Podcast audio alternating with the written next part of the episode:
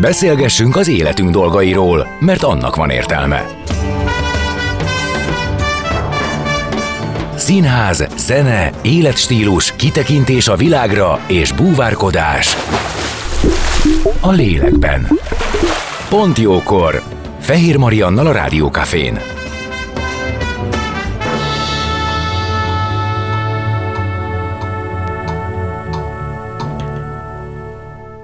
És az életünk dolgaiban itt van vendégem, Gyarmati Rita tanácsadó szakpszichológus, akivel már a gyakorlottabb hallgatóink emlékezhetnek, hogy időről időre visszatérünk, és hogy most van is egy sorozatunk.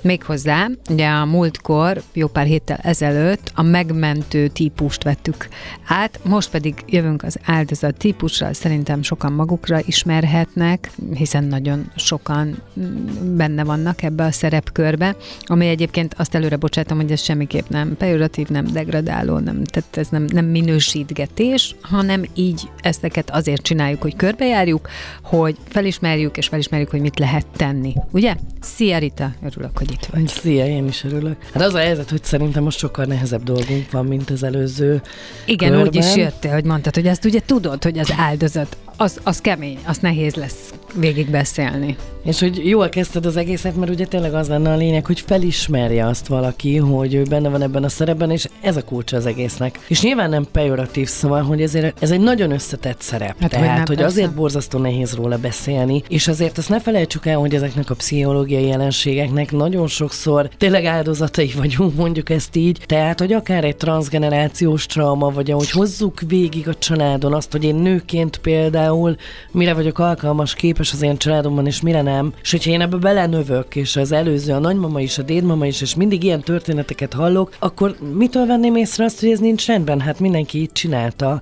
Úgyhogy tényleg ez a nehéz benne, hogy ez, ez nem egy bűntudatkeltés az, hogy valaki áldozat, de hogy tényleg vannak olyan jelei, amiket, hogyha az ember picit magára vonatkoztat, és teszteli magát, hogy vajon ez nekem szokott lenni, vagy nem, akkor talán hozzá tudjuk segíteni, hogy felismerje azt, hogy neki ez így nem jó.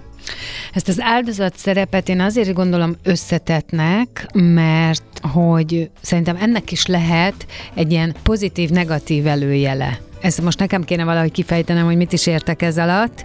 Tehát az áldozat, van az az áldozat, aki mindig a körülmények áldozata, és egyébként úgy jön ki ebből az egészből, hogy neki az mindig rossz. De van az az áldozat is, akinek pont az áldozatsága a jó, az, ami őt előre viszi. Azzal, hogy áldozat, azzal ö, szerez magának előnyöket, hiszen akkor áldozat, és akkor a hangot ad ennek, hogy akkor kedvezmények érik. Ez így érthető? Persze, és abszolút így is van, tehát, hogy ez attól függ csak, hogy honnan nézzük. Uh-huh. Tehát, hogy most Mert van én... az a, másik, amit mondtam, hogy aki ott csendben ott eláldozatoskodik, és minden baja is lesz, és senki nem figyel rá, hisz ő egy áldozat. Lehet, hogy úgy érted talán ezt, hogy valaki élvezi azt, hogy ebben a szerepben mm. van, és ettől ő a helyén érzi magát.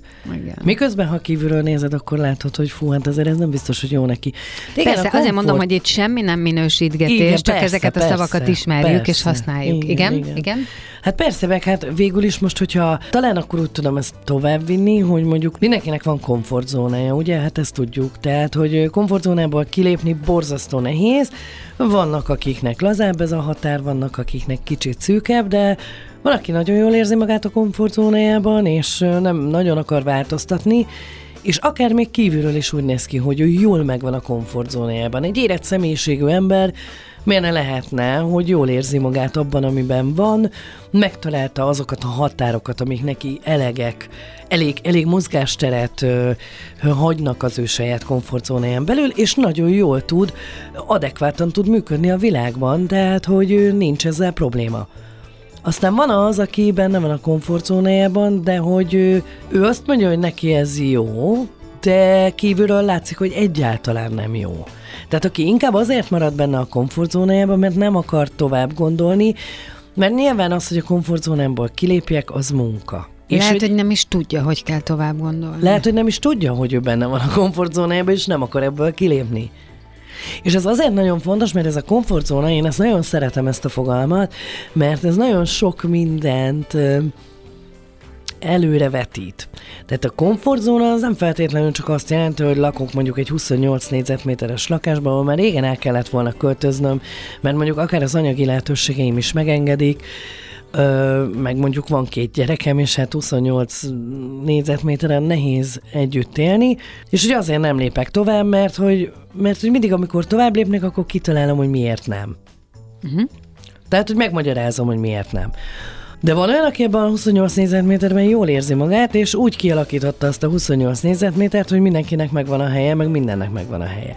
De hogy ez borzasztó nehéz, szóval, hogy miután minden ember máshogy működik, azért pont itt a minősítgetésnél, hogy a kívülről élen, ér engem egy kritika, az, aki engem kritizál, az a saját szempontjait mentén vizsgálja az én helyzetemet. Tehát az empátia itt egy nagyon fontos dolog, hogy mennyire tudja beleérni magát az én helyzetem, és mennyire tudja objektíven látni azt, hogy az a dolog nekem jó vagy nem jó. Tehát, hogy én valóban áldozat vagyok, vagy csak mások mondják rólam azt, hogy áldozat vagyok. Mert ugye most ezt azért kezdtem el mondani, mert hogyha visszakerekedünk oda, hogy én nem tudom a, felismerni azt, hogy áldozat vagyok-e. Én is gondoltam, hogy ide majd, ide akkor majd a vissza kell fogja nekem jelezni azt, hogy én áldozat vagyok-e, de hogy egy első kérdés, hogy ő jól látja-e, Kettő, hogy azt, hogy látja, hogy én hogy érzem magam ebben az egészben. Három pedig, Hogy ezt hogy adja a tudtodra, hát az sem mindegy. hogy ne. Mert hogy ez nagyon fontos egyébként, hogy aki valóban áldozat, az nagyon sokszor, hát nagyon ö, érzékeny a kritikára. Mindenki érzékeny a kritikára, de akik áldozatok, azoknak... Mm, van a Vekerdének egy ilyen nagyon jó pár mondata a gyenge emberről, de azért itt most ezt nem mosnám össze, de ő, ő azt mondja, hogy a gyenge az mindig harcol. És hogy az áldozat, aki mondjuk gyengének érzi magát, és azt érzi, hogy nincs meg belül, belül nem elég stabil, az úgy védi a saját nem stabilitását, hogy támad. Tehát, hogyha egy De olyan... ez em- milyen érdekes, ez nem? nagyon. Tehát, hogy én ezt nagyon szeretem, ezt a pármondatot. Ö, nem így van, de ha a legközelebbi, vagy a közel, következő blokkra kikeresem pontosan, mert ez egy nagyon jó pármondat, és hogy nagyon érdekes az, hogy azok az emberek, akik például nem bírják a kritikát, az szépen, jól megfogalmazott, ő kérdezte szintű válaszra a kritikát, tehát nem úgy, hogy a kéretlen, aki így oda nyomja, hogy mert te ilyen vagy, vagy olyan egy vita hevében, nem erről beszélünk, hanem arról a kritikáról, hogyha én megkérdezem, hogy figyelj, mert valami nem működik az életemben, szerinted te hogy látod? És akkor a másik elkezdi mondani, hogy hát esetleg lehetne ezen vagy azon változtatni, és erre én megsértődöm, és elkezdem támadni a másikat, hogy de hát a te életedben is ez van, meg az van, akkor ott valami baj van. Mert hogy ha valaki nem bírja a kritikát, mondom a, a normál kritikát, tehát a normálisan megfogalmazottat, akkor ott... Építőt? Tessék? Az építőt? Igen, az építő kritikát, hogyha ezt ő nagyon magára veszi, és nem tud ezzel mit kezdeni, és nem tudja ezt a saját segítségére formálni, akkor ott ö, valamiben mi belenyúltunk. Valami uh-huh. baj van. Tehát, hogy akkor, akkor lehet, hogy abban nyúltunk bele, hogy ő nem tudja magáról azt, hogy nem tökéletes, vagy szóval, hogy nem tudom, hogy érthető, ez borzasztó nehéz megfogalmazni. Hogyha valaki nem stabil... Az biztos, hogy egy érzékeny pont, Igen. és abba az érzékeny pontba a, egyébként folyamatosan a szembenézésnek az elkerülése zajlik. Igen, ez most nagyon jó, mert így, így kerekt. És hogy ezt nem akarja. Hát hogy nem? Aki beragad egy áldozat szerepbe. De már zavarja, tehát egyébként ez már, ez már gondolom, hogy ez már a vége, amikor valami már annyira zavar, hogy megkérdezed, Igen, ö, persze. hogy mi a probléma, csak a kérdés az, hogy mit vársz, hogy megmondják a frankót, és azzal tudsz-e valamit kezdeni, vagy valami olyan hangozik el, ami vissza tud darálni abba, hogy a megszokott működésbe legyél, de nem te vagy az oka annak, hogy valami rossz. Én se tudom, hogy ez most mennyire érthető. Igen, borzasztó nehéz, és hogy általában ezek az emberek egyébként el is magányosodnak. Hát persze. Szóval, Valószínűleg egyébként a önmaguk kudarcai miatt, nem? Tehát, hogy ne érezzék folyamatosan azt, hogy nekik egy kapcsolódásban, vagy bármilyen helyzetben alul maradnak. Tehát, hogy És folyamatosan azt érzik, hogy alul hát maradnak. persze, hogy és ahogy megyünk meg bele- előre, tehát a csalódások azok az embert így zárják be. Persze. persze tehát ez, Ez, ez borzasztó nehéz, szóval tényleg. Hát a tükör. Az egyetlen. Mert hogyha most megkérdeznéd tőlem, hogy mivel lehet a leginkább segíteni egy olyan embernek, aki áldozatszerepben van, Inkább próbáljunk meg arról arra kitérni, mert most itt mm, az elmúlt 10 percben próbáltuk megfogalmazni, hogy mi ez, uh-huh. tehát mi van a jelenben. Nem biztos, hogy ezzel egyébként pontosan rá tudtunk világítani, vagy abszolút megismerheti magát az, aki ebben van. Az biztos, hogy akinek valamilyen nehézség van az életében, és azt látja folyamatosan és állandóan visszatér, az a nehézség, tehát hogy van benne egy ez állandóság. nagyon fontos, hogy amikor ugyanazok a helyzetek mindig visszaköszönnek. Akkor, akkor, azért, akkor azért szerintem el kell gondolkodni, hogy mi, minek, milyen áldozat szerepbe vagyok. Bocsánat, de hogyha most az áldozati szerep azonosításáról beszélünk, akkor vannak olyan pontok, amikről egyértelmű. Tehát ez a folyamatos támadás, Na, hogy a akkor nézzük, kritikát nem folyamatos bírja, támadás nem bírja a kritikát. akkor, hogy mindig másokat tesz felelőssé azért, ami vele történik. Tehát, hogy a sors, meg anyám. Hát De Azt- ezt folyamatosan... azt sokan tehát, hogy csináljuk. igen, de anyámat. ez mindig. Na jó, és akkor oké, meddig lehet anyám hibás azért, mert én ilyen lettem.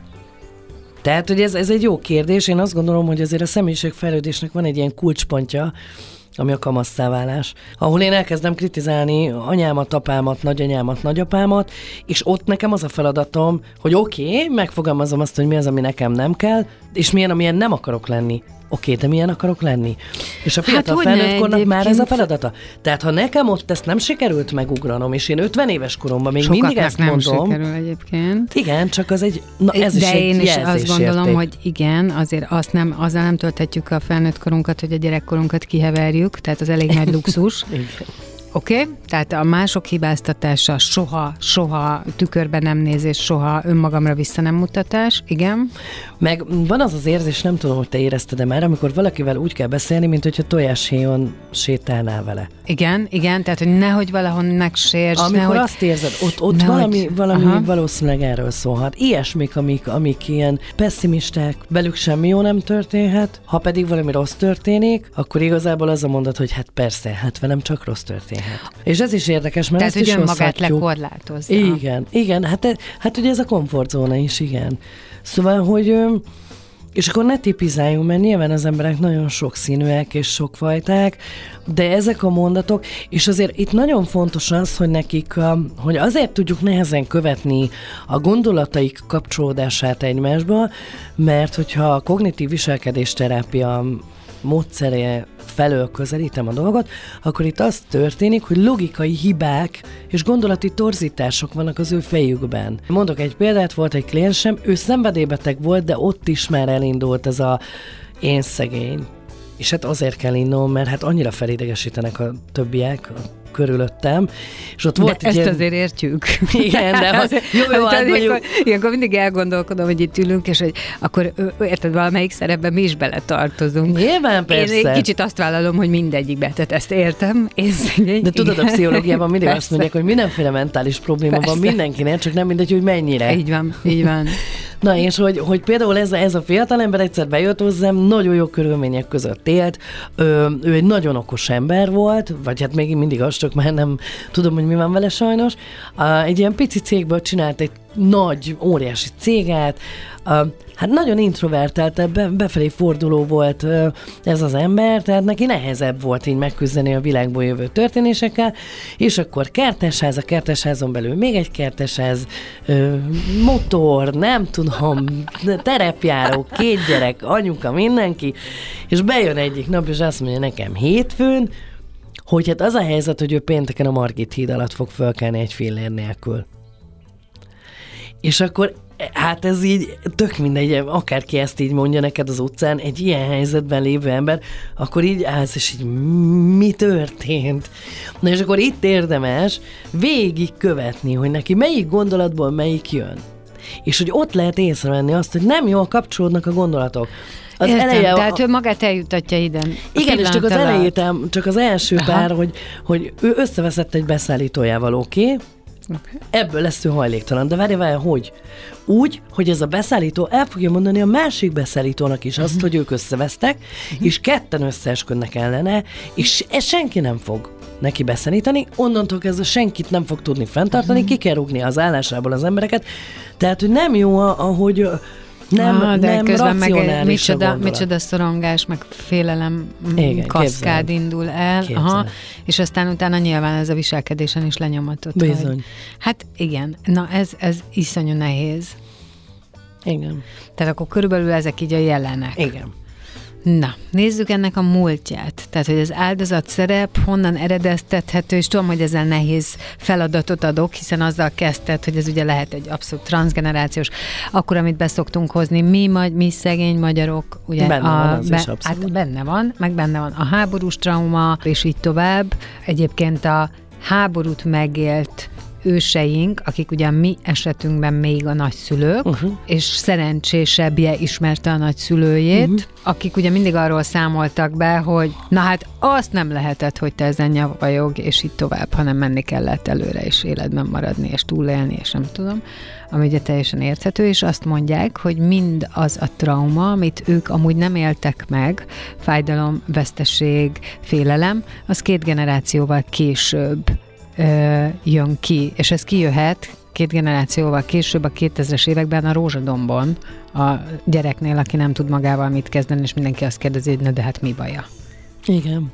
Ez, azért Ez, nagyon, ez már bizonyított. ez egy nagyon érdekes dolog, amit most mondasz, és lehet is érezni, még talán nem is kell a nagyszülőnkig elmenni, mondjuk az enyémek már sajnos nem élnek, de még a, ha csak a szüleimig megyünk, ott is lehet egy picit érezni azt, hogy, hogy hát ő, Hát ők a háború után, igen. igen, csak őket a mi nagyszüleink nevelték. Így van, így van, így van, persze. És Tehát az, kapcsolódás valaki- mindenkinek van. És az, hogy valaki az érzelmeiről beszél, majd elmúlik.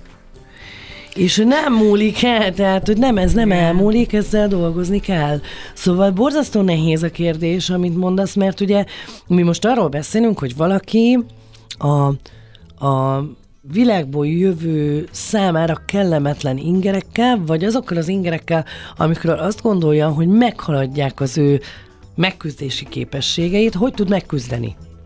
Tehát ezt úgy is hívják, hogy megküzdés, vagy úgy, úgy is hívják, hogy coping, Mm, és hát kétféle verziója van ennek, de hogy az, hogy ez honnan jön a megküzdés, az a bonyolult ebben. Mert ez nem egy öröklött tulajdonság, ez nem is egy személyiségvonás, hanem borzasztó komplex. Jöhet abból, hogy a nagypapámtól mit hallottam egyébként, és akkor itt viszont ez nem csak negatívba mehet, mert azért azt ne felejtsük el, szóval, hogy vannak olyan történetek a nagyszüleinktől, amik pont arra mutatnak rá, hogy egy ilyen helyzetben is meg tudtam állni a helyem úgy, hogy viszonylag egészségesen jöttem ki belőle. Uh-huh. És ezeket a történeteket nagyon jól lehet használni munícióként, vagy erőforrásként. Van egy könyvemnek az a cím, hogy Döntés. Én erről a könyvről sokat szoktam beszélni. Igen, sokan beszélnek róla. Eva Éger. Igen. Ö, ugye ez egy holokausztról szóló könyv, Igen. amiben az a jó, hogy nem magára a holokausztra élezi ki ezt az egészet, hanem egy traumára. Ami azért nagyon fontos, mert így több, lehet, hogy még több embert el tud érni ezzel, hogyha be tudják illeszteni, bár nyilván ez egy olyan dolog, ami egyszerű, és reméljük, hogy megismételhetetlen, de hogy az, hogy ő ott hogy küzdötte végig azt, hogy ő emberként tudjon ebből kijönni, pedig tényleg borzasztó helyzetekben volt, és nagyon érdekes, hogy három részre van osztva a könyv, ez első az maga a történet, ahogy őt elvitték a testvérével, ahogy ott működtek, ahogy aztán ebből kijöttek. A középső rész az az, hogy ő hogy dolgozta meg magában ezt az egészet, meg a családjával, szóval, hogy ez borzasztó néz, és a harmadik rész pedig az, hogy ő ezt hogy használta fel arra, hogy másoknak segítsen. Igen, itt a, a, a traumának, a, ahogy te is mondtad, hogy egy traumára van felhúzva tulajdonképpen, és a cím is azért ilyen nagyon találó, mert tulajdonképp az, hogy mire, hogy reagálsz, azt te eldöntheted. Igen. És ugye most idehozok egy nagyon távoli dolgot, ugye azt mondják, hogy a börtönben a rabok is arról az egyről dönthetnek, hogy mire gondolnak. Így van. És A az erről rab- szól ez a könyv. A rabszolga van. is dönthet arról, hogy mire gondol, hogy, hogy abba a, azt mondják, hogy nagyon sok tánc úgy alakult ki, hogy abba a rabláncba, ahogy egyik lábát a másikhoz Mm. tette, Mhm. ugye azt eldönthette, hogy az egy lépés, vagy ezt számára egy mozdulat, Mm. egy tánc, amiben beletesz valamit. Szóval hogy nagyon rétegelt és összetett a dolog, és közben pedig akármilyen mélységben vagyunk, szerintem az egy nagyon fontos kapaszkodó, és azért is fontos ez a könyv, mert azt mutatja, meg ugye végigvezet rajta, de azt mutatja meg, hogy tulajdonképpen a döntés mindig a tiéd. És hogy a te fejeden belül zajlik, és nem kívül. És vannak, és akkor ugye itt, itt vannak olyanok, hogy a körülményekben, ben, tehát hogy a, a, amik történnek körülöttem, azokat hogy tudom én átkeretezni. Igen. Vagy pedig, hogy, hogy mondom azt, hogy na ezért, pont ezért iszom én most, mert ez történt körülöttem. Vagy mondjuk egy vitából, hogy te hogy tudsz kijönni, és akkor az egésznek az alapja, ami megint nagyon fontos, az az, hogy te mennyire tudod meghúzni a határaidat. Az én határaidat. Tehát, hogy mi az, amit veled még meg lehet tenni, és mi az, amit már nem. Na, most viszont annyira elszaladt az idő, hogy most egy zene, és a határ, határhúzással folytatjuk. Jó, maradjatok ti is, Gyarmati Rita, tanácsadó szakpszichológus. A vendégem az áldozatszerepről beszélgettünk, zene után folytatjuk.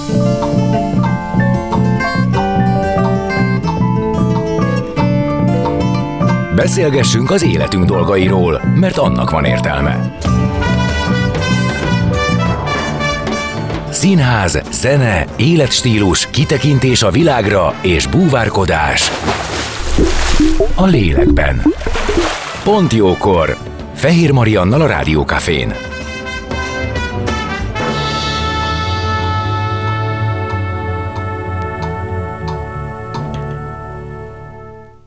És újra itt vagyunk, vendégem továbbra is Gyarmati Rita, tanácsadó szakpszichológus, és ugye van egy sorozatunk, amit mi elneveztünk sorozatnak, hogy egy ö, különböző típusokat nézünk át. Nemrég volt szó a megmentő típusról, most pedig az áldozat típusról beszélünk, de ezt előre kell bocsájtani, hogy ez egyáltalán nem ítélkező, nem pejoratív, tehát hogy senki ne úgy vegye, hogy mi most ezt átvesszük, és akkor erre mutogatunk, hanem igazából az a rossz hír, hogy valószínűleg minden típus mindenkiben megtalálható. A kérdés az az, hogy milyen mértékben, és ezzel milyen mértékben nehezíti meg a saját életét. Átvettük azt, hogy tipizáltuk, hogy, hogy ki az áldozat. Elmondtad, hogy mik azok, a, a, amik kifejezetten jellemzőek. Ö, aztán azt is átvettük, hogy ez honnan eredhet, hogy nyilván ennek vannak a múltban ö, gyökerei, de te nagyon jól kihangsúlyoztad azt, hogy azért ö, ezzel lehet változtatni. Tehát az ember nem okolhatja folyamatosan a múltját azért, amilyen a jelene. Sőt, idehoztuk a Döntés című könyvet, ami nagyon jól megmutatja, hogy bármi történt is velünk az életben, bizonyos döntések nyomán és bizonyos viselkedések nyomán akár változtatni is lehet, vagy a hasznunkra is fordíthatjuk azt. És most arra hagytuk azt a részt, hogy te mit mondasz, hogy hogyan tudja valaki ezt magában megváltoztatni, hogyan tud eltérni a megszokott viselkedési formáitól, amennyiben áldozatként viselkedik, és úgy érzi, hogy az élete abszolút nem az ő kezében. Már nyilván arról beszéltünk, hogy először ezt fel kell ismerni. Na de hogyan tovább? Igen, hát ez a legnagyobb probléma, hogy voltak éppen az áldozat, az neki ez a komfortzónája. És ezért ő sokszor érzi azt, hogy inkább marad a biztos rosszban, mint hogy kilépjen a bizonytalanra, mert hogy ott nem tudja, hogy mi történik. Tehát a saját komfortzónából nagyon nehéz kilépni, és hát hogy honnan ismeri fel. Szoktuk azt mondani, hogy csak annak lehet segíteni, aki akarja a változást. Tehát, hogyha valaki nem akar változni, akkor nem nagyon lehet, és arra nagyon kell vigyázni, amikor így segíteni akarunk valakinek, hogy nehogy az legyen, hogy minket húz benne abban a helyzetben, amiben ő is van. Uh-huh. Tehát ez borzasztó nehéz. Ugye azt mondtuk, hogy a gyerekkorban indul ez a dolog, általában sok pszichés probléma a gyerekkorból indul, és hogy ez egy ilyen gyermeki mm, én, aki benne maradt abban a helyzetben, hogy nem kell felelősséget vállalnom, a környezetem felelős mindenért, és hogy így akkor borzasztó nehéz az, hogy ő felismerje azt, hogy ez nem jó neki, amit csinál, amiből föl tudja ismerni, vagy amiből a, vagy esetleg ami a környezetének segített abban, hogy meggyőzze azt a valakit, aki egy áldozatszerepben van, hogy ez nem jó neki. Ugye azt szoktuk mondani, hogy akár szenvedélybetegség esetén, vagy akármilyen mentális probléma esetén, amiről beszéltünk, hogy mindenkiben minden van, tehát bennem is van áldozatszerep, elő is tud jönni bizonyos helyzetekben, csak ezt fel kell ismerni, de hogy hogy tudunk segíteni annak, aki ebben benne van, azt szoktuk mondani, hogy az életminősége rovására megy az, uh-huh. hogy ő egy helyzetben benne ragadt, Tehát ezzel talán lehet egy tükröt tartani a másiknak azzal kapcsolatban, hogy nem halad az élete, nincs perspektívája, ugyanazokban a körökben fut, és hát arról is beszéltünk, de ha nem, akkor beszéljünk arról is, mert fontos, hogyha nagyon sokszor kerül ugyanabban a helyzetbe. Erről pár szót azért váltottunk, hogy Mert ez az ismétlődés, ez fontos, hogy ezt, ész, ezt észrevegyük, hogy hoppá, hát mindig ugyanaz és ugyanaz történik. Igen, és például, hogyha mondjuk egy párkapcsolatban kerülő mindig ugyanabban a helyzetben, nem egyben, hanem minden párkapcsolata ugyanúgy végződik, akkor ez egy nagyon erős tükör lehet, amit nekünk csak meg kell pendíteni, mert hogy ő látja, hogy mondjuk nincs egészséges párkapcsolata, és ha visszagondoltatjuk vele, hogy figyelj, mindig ugyanaz történt, akkor azért az egy erős példa, amit nem tud felülírni, hogy e- egyszer lehet azt mondani, hogy nem miattam volt, meg még egyszer lehet, de hogy mindenki szembe jön, azt, igen, igen, igen. Tehát, hogy egy idő után ezekből talán fel tudja ismerni. De borzasztó nehéz, mert ezek nagyon, nagyon stabilan megmaradnak ezek a működések. Ugye gyerekkor óta, mondjuk mit tudom én, egy 45 éves nő. Hát 45 éve ebben a szerepben van, szóval borzasztó nehéz ebből kilépni, de hát az egészséges személyiségfejlődés azért arról szól, hogy ő, hogy ő tud változtatni, és hogy, és hogy egy idő után vállalja a saját dolgai után a felelősséget. Igen, a felelősségvállalás az feltehetően fontos ö, szó ebben az összefüggésben, bár azt gondolom, hogy mindegyikben. Na de akkor hogyan, hogyan is kezdődhet ez el? Tehát te mindenképp valamiféle segítő szakember segítségét gondolod igénybe venni, vagy ez bármilyen önreflexióval megoldható, vagy mi, mi az, ami ebben segíthet? Hát az, hogy valaki eljusson egy segítő szakemberhez, az már tudatosságot igényel. Uh-huh. Tehát, hogy amíg ő nem mm, látja azt, hogy ez probléma, ő nem fog elmenni segítő szakemberhez, tehát inkább a közvetlen környezete az, aki ebbe jobban bele tud látni, vagy bele tud szólni. A, vagy hát segíteni és támogatni tud. Ami nagyon fontos szerintem minden esetben, hogyha valakinek problémája van, hogy ne kritikai oldalról közelítsük meg a másikat, hanem empátiával, hogy tudom, hogy ez neked egy nagyon nehéz helyzet. Én is voltam hasonlóban. Én azt a helyzetet úgy oldottam meg, hogy. Tehát, hogy ne ítélkezzünk, ugye, hogy az előbb is mondtad, hogy attól, hogy valaki áldozat szerepben él, ez most nem egy negatívum, mert bárkiben lehet, és bármikor ez előjöhet. Persze. De hogy érezze a, azt, aki benne van ebben az áldozat, áldozat szerepben, hogy tényleg segíteni akar a másik, mert ugye arról is beszéltünk, hogy ezeknek az embereknek alacsony az önértékelésük, azért nem mernek kilépni a fényre, mondjuk ezt így, és nagyon nehezen viselik a kritikát. Tehát, hogy az a kritika valóban építő jellegű legyen, és tele legyen megértéssel. Szoktuk azt is mondani ilyenkor, hogyha mondjuk valakivel van egy konfliktusom, aki egy ilyen helyzetben van, és én próbálok rávilágítani, hogy figyelj, hát folyamatosan másokat hibáztatsz, akkor érdemes mm, azt mondani neki, hogy én téged nagyon szeretlek, csak ebben a helyzetben, ahogy viselkedsz, azzal nem tudok mit kezdeni. Ez egy nagyon fontos dolog. Igen, ez egy fontos különbség, hiszen nem őt utasítod el. Igen, és hogy aki áldozat szerepben van, és mondjuk tényleg azt mondjuk, hogy egy gyerek szerepben van, és mondjuk ő abban nőtt föl, hogy rá akkor figyel a környezete, hogyha szenved. Tehát ő a figyelmet így tudja kivívni magának, akkor igazából és alacsony az önértékelése, akkor, hogyha picit mélyebbre megyünk és tovább megyünk, akkor lehet, hogy ő nem is szereti önmagát. Na most, hogyha én elkezdem kritizálni, és azt mondom, hogy hát te hülye vagy, hát hogy lehet ilyeneket csinálni, akkor megint az lesz, hogy na jó, hát akkor tessék, megint itt van, megint én vagyok a hülye, és akkor bele tud megint ülni ebbe a helyzetbe. És nem arról van szó hozzátartozóként vagy barátként, tehát én nem azért akarok neki segíteni, mert magam miatt, hanem azért, mert látom, hogy ő szenved.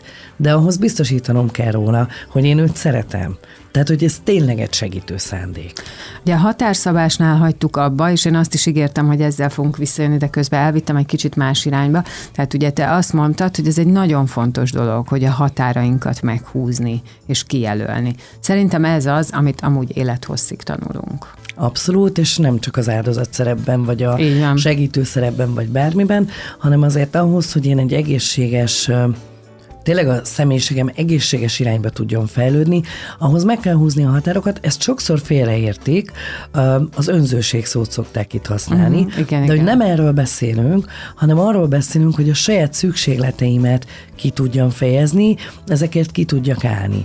Mm, azzal sincs baj, hogyha az én környezetem százszázalékosan nem ért vele egyet. Tehát, hogy különbözőek vagyunk, inkább az elfogadás irányába lehet menni, hogy figyelj, én eddig tudok menni ezzel a dologgal, tovább nem. Ha ez így jó, jó, ha nem, hát akkor valahogy máshogy kell megoldanunk a dolgot.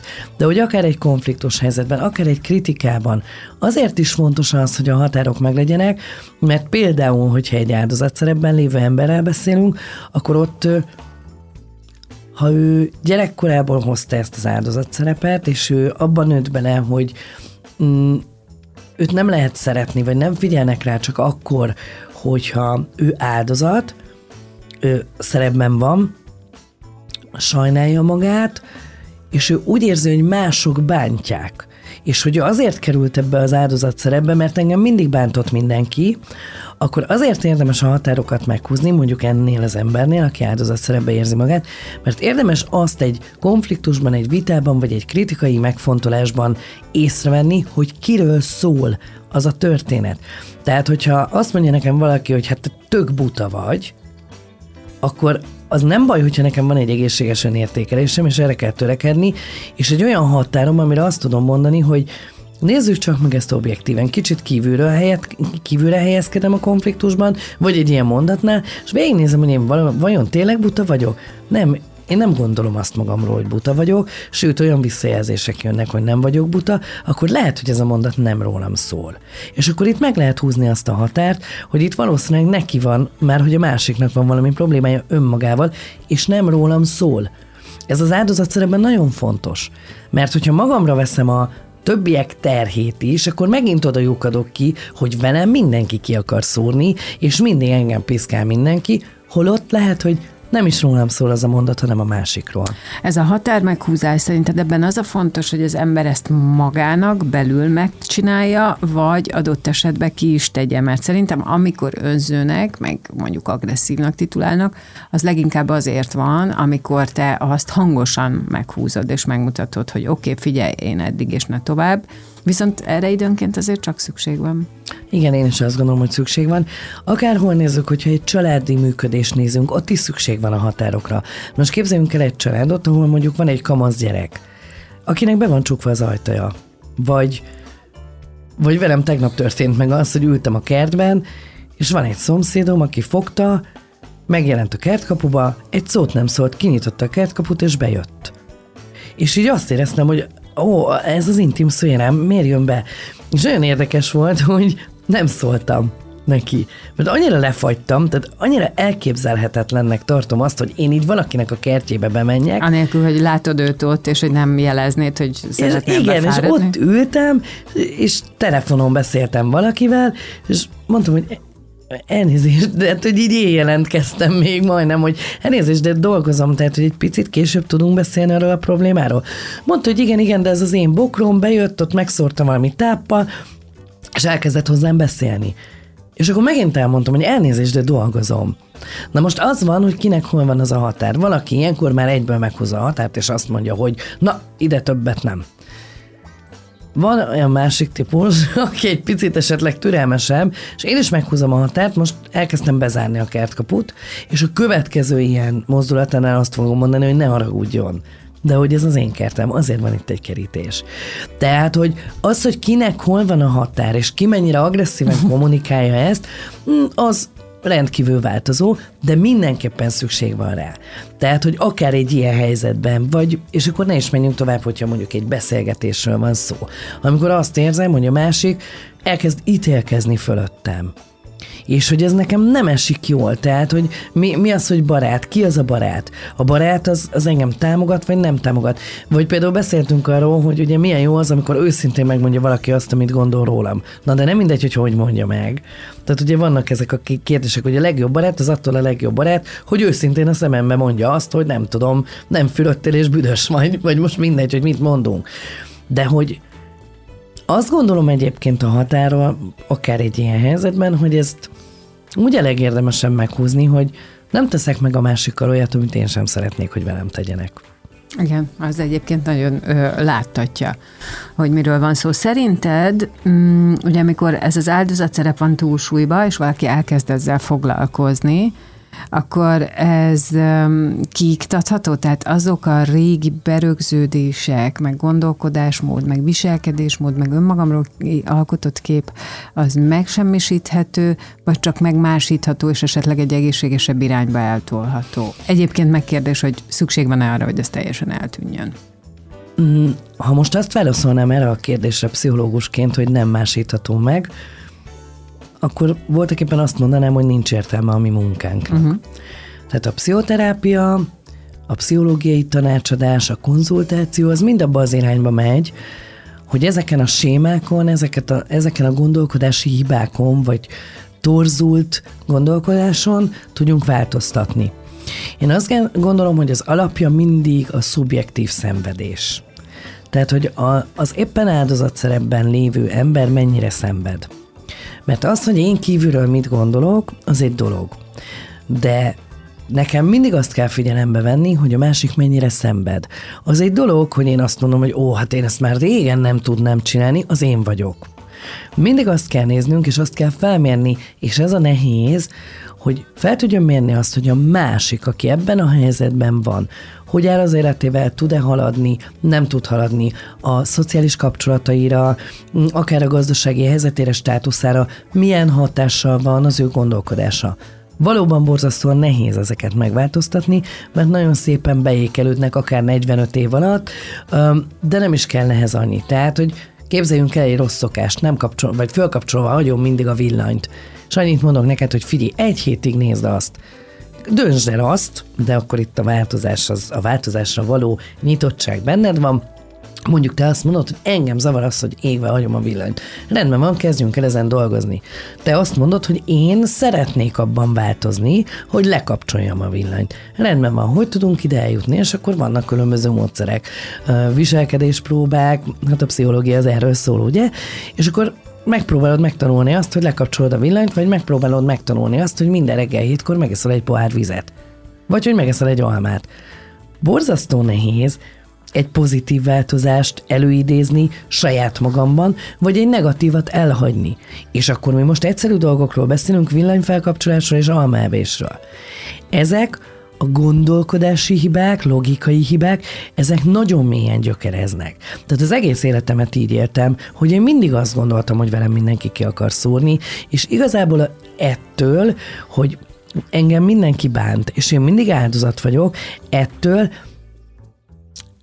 kontrollt is elvesztem az életem fölött, és igazából a világba vetett hitemet is elvesztem mhm. emiatt. Na most ez sajnos nagyon összecseng a depressziónak a mm, diagnózisában van egy ilyen, hogy a, a világba vetett hitem elvész. Tehát, hogy azt érzem, hogy én nem tudom kontrollálni a körülöttem lévő dolgokat. Tehát ettől ez még nehezebb, mert én hiába jövök és kezdem el mondani, hogy figyelj már, változz ebben meg ebben, nem fogom elhinni, hogy tudok. Borzasztó nehéz, de vannak rá módszerek. Tehát, hogy mindenképpen érdemes megpróbálni, az egy jó kérdés, amit föltettél, hogy érdemes-e teljesen mondjuk azt, hogy kiírtani. Én azt gondolom, hogy mindig jó az, hogyha az eszünkbe jut, hogy honnan jöttünk. Jó végszó, nagyon szépen köszönöm, hogy itt voltál, és folytatjuk ezt a sorozatot, egy pár hét múlva megyünk tovább. Most pedig megköszönöm neked a a közreműködés Gyarmati Rita tanácsadó szakpszichológus volt a vendégem. Én is köszönöm.